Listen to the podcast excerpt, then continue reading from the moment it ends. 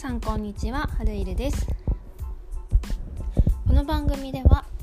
アルバイトをしながら好きなことで稼げるようになるために日常や学んだことをお話しする番組です。2月25日今7時半なんですけれども皆さんいかがお過ごしでしょうか？今日はちょっと午前中が雨のようですね。雨のようでちょっとどんより曇り空ですごく寒い一日かなって思うんですけれども昨日ねすごい日があったのであったかそうだなと思いながら、まあ、家にいたんですけれども 今日はお出かけしなきゃいけないのにちょっと寒そうなのでちょっとビクビクしてますがね、こういう2月のさなんだっけ25日とかいうね月末なのにダウンコートを着ていいのやらとか思いつつも寒そうだしなとか思いながら洋服って悩みますよね。ね、っていうのも私はインスタの方で低身長さん向けアカウントというね1 5 0センチコーデという、えー、インスタグラムをやってますので低身長さんはぜひ参考にしていただけたら嬉しいですっていうちょっと宣伝も入れました。ということでですね今日はうんとどんな話をしようかなと思うんですけど自分にとって価値のないことが人にとってはすごいことだったりするっていうお話をしようと思います。こちらはね私が昨日見てた映画なんですけどすごく何て言うんだろうな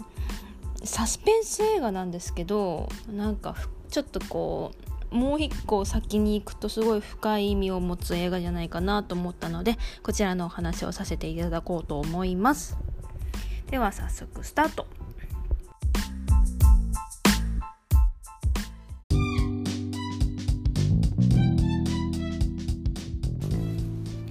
はいというわけでですね昨日のラジオでもちょっとお話ししたんですけれども「トレインミッション」っていう映画をね昨日見させていただいていたんですよ。普通になんだろうな電車で起こるサスペンスの映画ですね。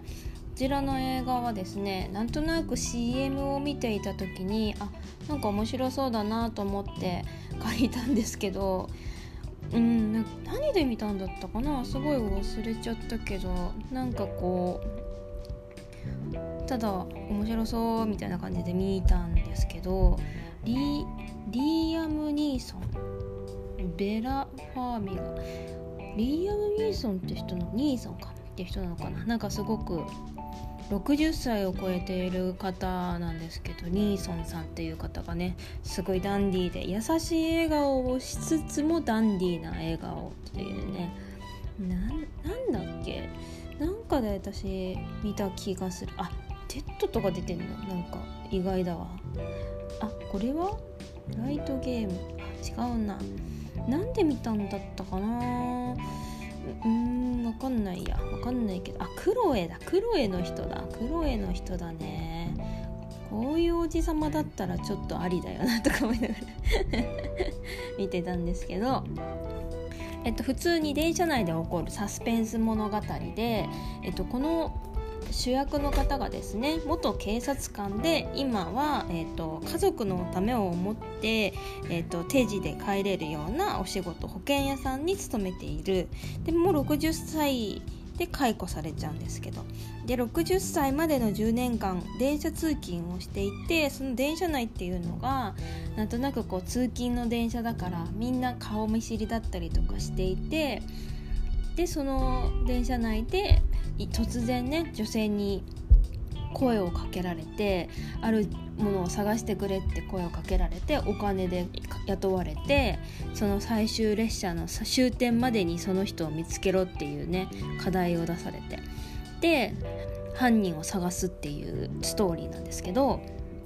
このストーリーの中で私がなんか一番重要だなと思ったのがあの自分にとって価値のないことが人にとってはすごいことだったりするんだなっていうお話かなっていうふうに思っていて、えーと、その男性はですね元警察官ということもあってこの電車内にいるその何て言うんだろうな毎回いる人をこうなんていうの警察だからかななんかこう人のチェックというかこの人知ってるこの人知らないとかこの人顔見知りじゃないなとかそういうのをこう人間観察をなんか自然としていたんですね。でその何て言うんだその行動を買われてそういう風に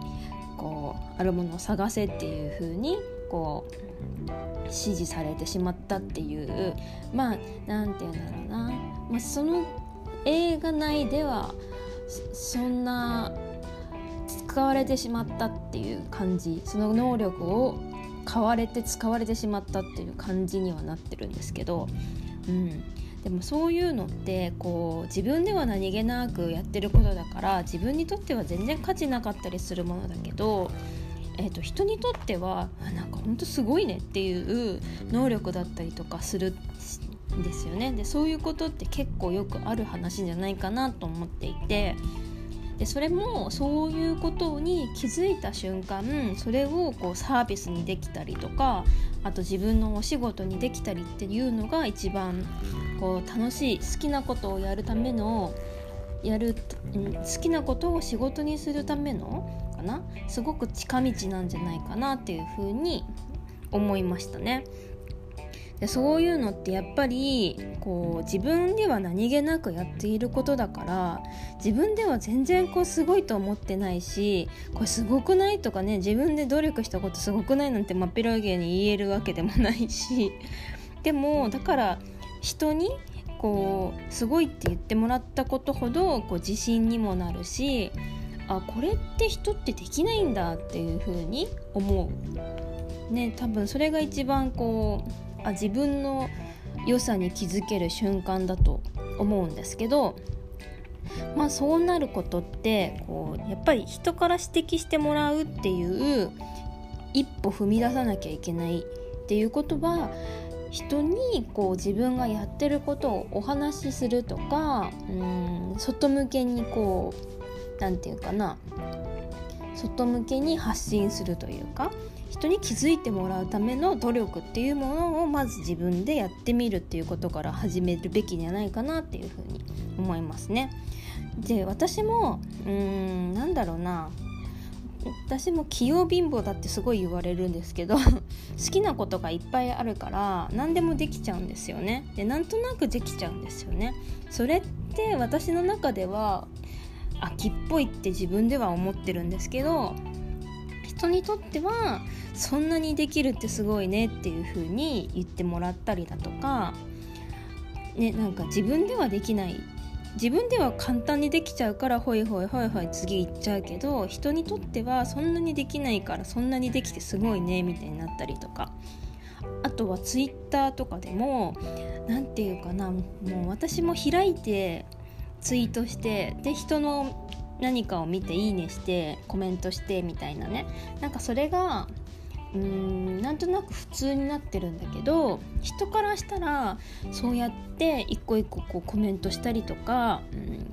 返信したりとか絡んでいくっていう絡んでいくっていうのもためらう方っていっぱいいるじゃないですかね。そういうなんかこうそういうのには私はためらいがない。だからそういう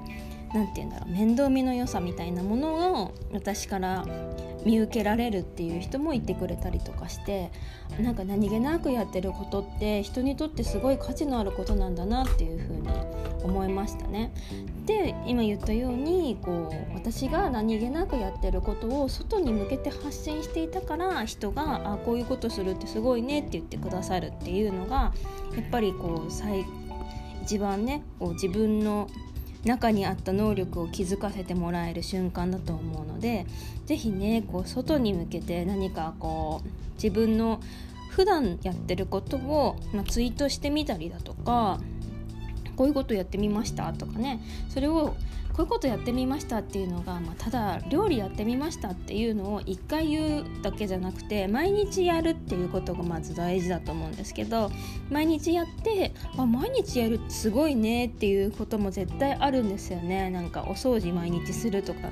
なんかそれだけでも私はすごいなって思います。掃除って毎日できないじゃないですかやっぱり。なんとなくこう日ごと帰って疲れてってなっちゃうし。それをうん、何気ないことを毎日するとか何気ないことをこれやりましたこれやりましたっていう毎回違うことやってるっていうのもすごいなみたいなねなったりとかね。だからもうトータル言えるのは全部自分がやったことを外に出すツイートするとかね。一番は多分ツイッターが一番いいと思うんですけどツイートするっていうのがねいいんじゃないかなって思いますし、まあ、自分がすごいと思ってないことって人にとってはすごいことだよっていうことをね今日はその映画「トレインミッション」という映画から、うん、私はこうインプットしましたのでそれを皆様にもお伝えして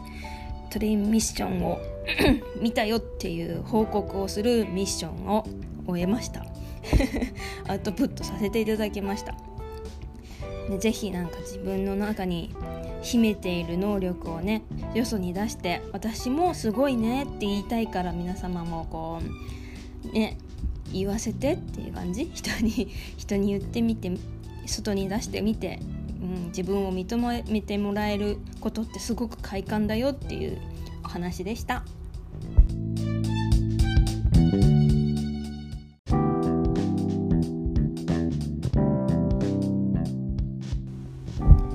はいというわけで自分にとって価値のないことが人にとってはすごいことだったりするっていう話をさせていただきましたけれどもいかがでしたでしょうか？まずね自分のことを知ることっていうの大事だとは思うんですけど自分が何気なくやってることほど人にとって価値があるんだなっていうふうに思えたというね映画を見て思ったことをお話しさせていただきました。映画って私大好きなんですけどなんかこう普通に生活していてありえないところに連れてってもらえたりとかそういうねなんか何気ないサスペンスの映画なんですけどもうちょっとこう深掘りしてみるとすごいことだったりなんかしてこういう裏メッセージがあるのかななんて思いながら見るのも私は好きです。なのでねこう皆さんもちょっとその映画を真正面から受け取るんじゃなくてちょっとこう角度をかけて見てみるっていうのはなんか面白いのでおすすめ の見方かなって思いますね。まあ、なんかこういうね私も曲がった人間だからなんかそういう裏側とか見ながら映画見るの好きなんですけど。変なとこ気づいちゃったりとかしてねそういう毎回毎回彼に一緒に見る彼なんかはなんでそこ見んのって言うんですけどだって見えちゃったんだもんみたいなね。そんな見方する人いないのかなって思いながら、まあ、それがまた私の良さでありコンテンツなのかなって思うので私の見方面白いので 人自分で言うのもなんだけど面白いから是非ねこう 伝えていってたらいいかなって思います。ヘラヘラ喋っちゃう。はい。というわけで今日の放送も聞いていただきましてありがとうございました。また明日かなって感じてきたらいいかなと思うんですけどまた次回の、えーと、配信お待ちいただけたら嬉しいです。では今日もいってらっしゃいませ。最後まで聞いてくださってありがとうございました。ハロイルでした。